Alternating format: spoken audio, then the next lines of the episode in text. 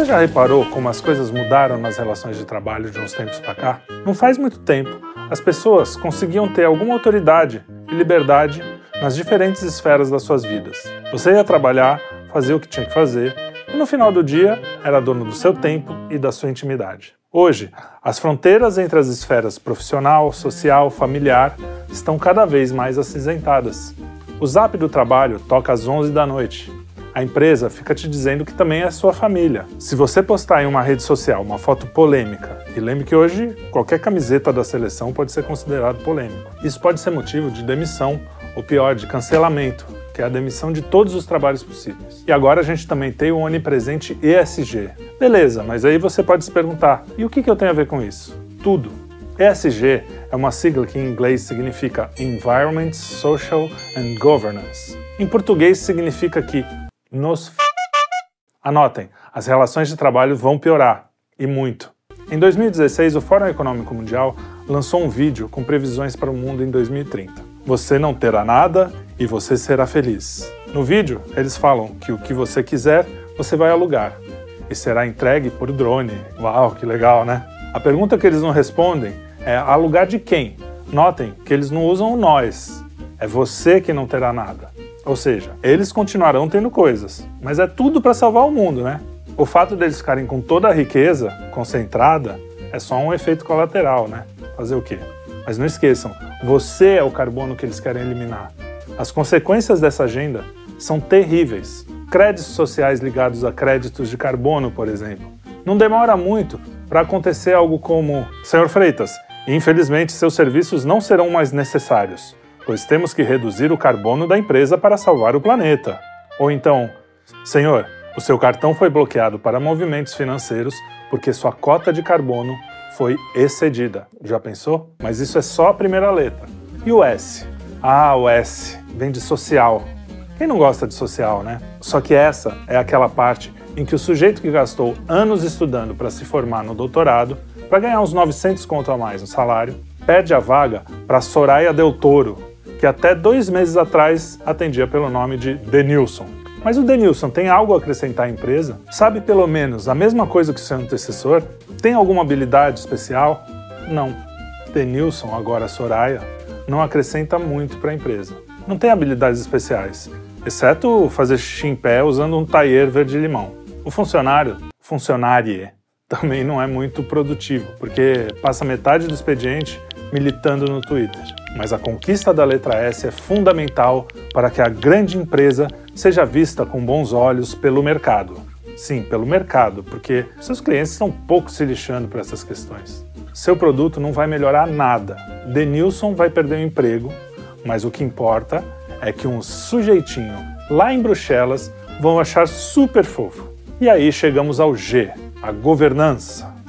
Essa letra é a que mede as boas práticas de mercado. Sobre ela basta dizer o nome de uma empresa que era um exemplo de governança. Tinha todos os selos, todos os carimbos que indicavam que ela era extremamente confiável. Tinha um ponto G, um G maiúsculo. Seu nome é Lojas Americanas. Pois é, essa mesmo. Aquela que fez maracutaia, deu calote causando a demissão de milhares de pessoas e encareceu o valor do dinheiro no Brasil. Quem saiu perdendo? Ó, o Lehman, um dos sócios das americanas, continua lá com seus bilhõezinhos. Sabe quem perdeu? A dona Rosalva, que foi demitida. Perdeu o pequeno empresário que vai ter que ralar 100 vezes mais para conseguir crédito. Afinal, se nem o Lehman paga, imagina o seu Raimundo que vai pagar. Perdeu você, que não terá nada, mas será feliz. Acontece que, apesar de tudo isso, nós temos que trabalhar.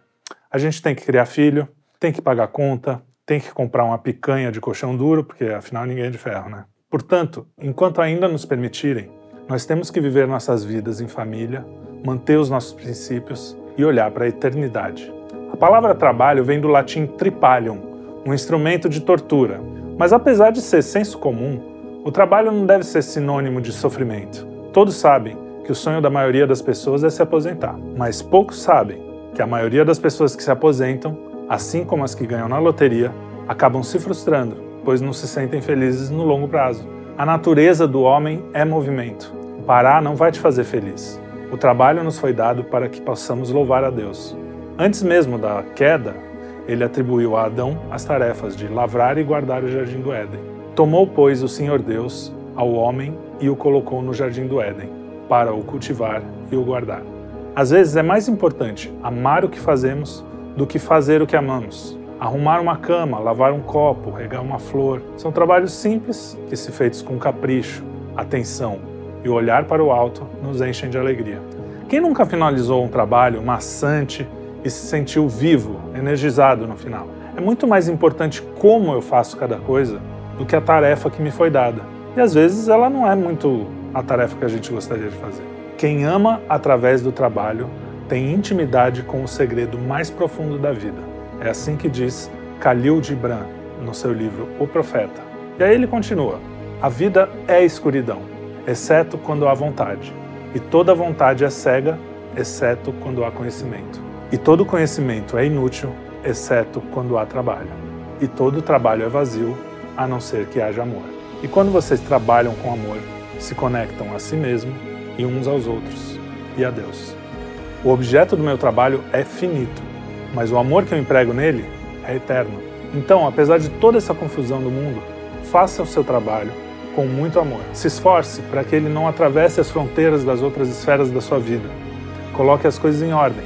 Primeiro Deus, depois família, depois trabalho. Três coisas importantes, mas que devem ser ordenadas. E não menospreze nem a menor tarefa, porque se isso lhe foi dado, é sua responsabilidade fazê-lo com esmero. Fique ligado no que está acontecendo no mundo para que com pequenas ações possamos nos defender de quem quer nos tomar tudo.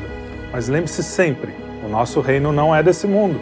O que eles não sabem é que há coisas que nunca vão conseguir tomar da gente. E ainda que pareça que não temos nada, sempre vamos ser mais felizes e mais livres do que eles, pois temos tudo o que realmente importa.